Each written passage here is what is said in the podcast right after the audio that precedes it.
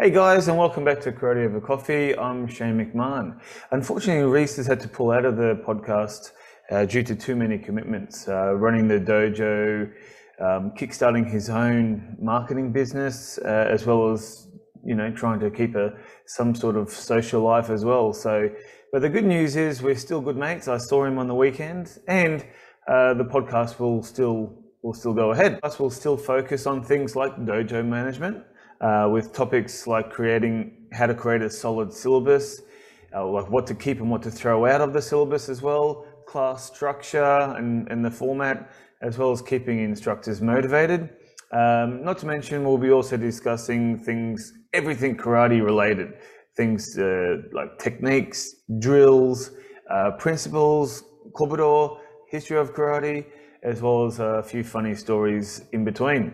So I'm also going to be interviewing Australian karateka as well as overseas karateka instructors uh, with, with a lot of experience, those who've been running their own dojo uh, for a long time. Um, also talking to some athletes as well, um, and everyone in, in between. So um, anyway, let's get back to the podcast. Today, I'm talking about why I deleted the Pinan kata from my syllabus.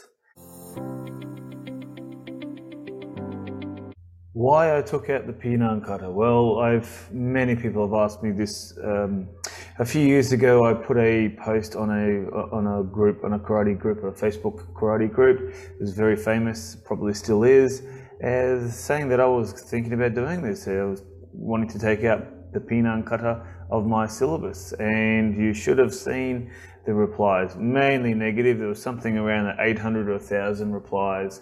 I mean, I was also replying to trying to get my point across, but people weren't obviously reading my full my, my full uh, reasoning of why I was taking it out of my adult syllabus. Not that I've completely deleted it, because I still have the Pinan kata in my kids syllabus.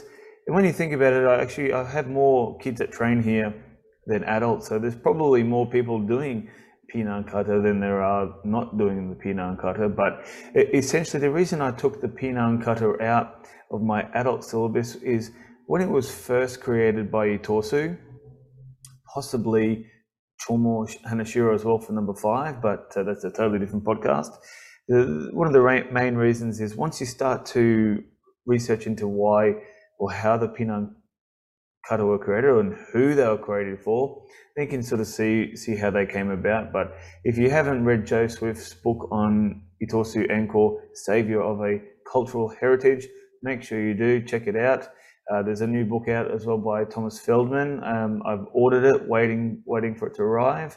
But basically, uh, I, I believe the Pinan kata were created for kids for the sole purpose of them getting stronger, fitter, and, and following directions to join the, the Japanese army to, to slowly take over the world. Uh, obviously, we know what sort of happened there. But um, so when they were created, I highly doubt that the intention of the movements were from a self-defense perspective. I, I believe that there were parts of other kata were taken out, out of Passai, Koshokun, Naihanchi, not just to name a couple of kata, uh, and then put into a into a symmetrical pattern. So we're practicing left and right side, um, and still practicing the kata kihon.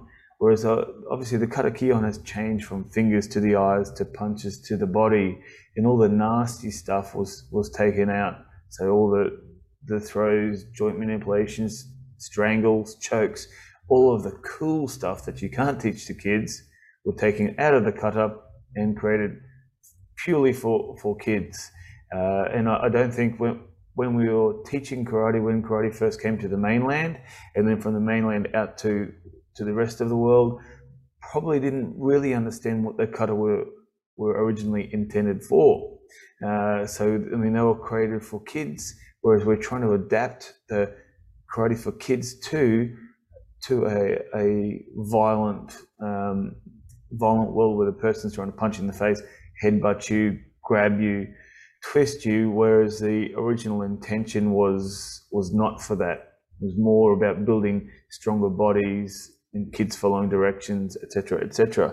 Uh, now, I'm no expert in that, so make sure you do check out those books, and there's hundreds of articles about it. Um, however, for me in my dojo, I would rather teach my adults uh, Naihanchi Shodan, which is the first kata that we teach, and then Rohai and, and Itosu Passai, rather than the Pinan kata that has karakion specifically designed for kids, so they don't hurt them, hurt themselves and hurt each other during, during the training. Um, so that, that's that's a really p big part of the reason why what I did as well, take the Pinan kata out. Uh, it's not like I've totally deleted it though, because I've replaced it with Naihanchi, which has, you know, the parts of the Pinan kata straight from the Naihanchi kata as well. So we are still practicing the, the Pinan, uh, and especially the, the kumite movements, moving forward from Pinan, Nidan, the three punches, bang, bang, bang. We still practice that all the time in our kion, but not not in the not in the uh, traditional karate sense, I suppose, where you punch and stop, punch and stop, punch and stop. Our our Pinan Nidan three-step punching is is a flow, bang, bang, bang, no no stopping. It is bang, bang, bang, forward like a like a little gun, pa, pa, pa, bang, bang, bang. So we apply the, the same principles from that Pinan Nidan into our kumite as well. So bang, bang, bang, forward. Uh, but getting back to the deleting the Pinan kata out of my syllabus, um, so we, also the I wanted my adults to focus more on the self-defense or the fighting aspect, the body conditioning, hitting the bags, um, joint locks, takedowns, throws, those sorts of things that um, that are part of big part of our syllabus. Um, Whereas if you've got the Pinan kata, the five Pinan kata, it takes up a lot of your a lot of your time of your class, running through the kata kion and then the performance of the kata as well. Um, we don't do competition kata for adults; we do for kids, but we don't generally teach competition kata to adults unless they have been a kid and doing competition, and then we then we adapt our kata to suit the competition needs. You know, high jumps, slapping the gi, big ki-ai, and those sorts of things, or a ki-ai.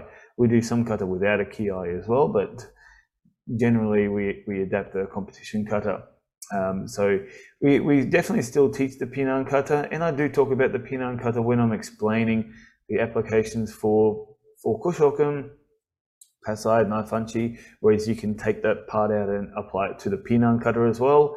Uh, we focus more on the applications or principles or kumigata for our Passai and our Koshokun and our Naihanchi, rather than having separate uh, uh, applica applications of bunkai or oil, whatever you want to call it, for Pinan Yondan. Whereas, you know, the same the same techniques are found in Koshokun. Pinan Yondan is, you know, can be a, a mini Koshokun dai, if, if you want to look at it that way. But anyway, That's that's a big reason why I took out the the Pinan kata uh, of my adult syllabus. Why I took it straight out and, and no longer teach it to my adults. It's been almost three years now uh, of of no Pinan kata, and the class the class structure is so much better. I don't have to spend, you know, I don't just split the class up and, you know, these these you know white belts and yellow belts are doing Pinan Nidan, and these guys are doing Pinan Shodan, Pinan San. We all start Naihanchi Shodan, and then we split the, the class up for for a couple of kata. So instead of having eight kata, ten kata for black belt, we only have three. We have three kata for black belt.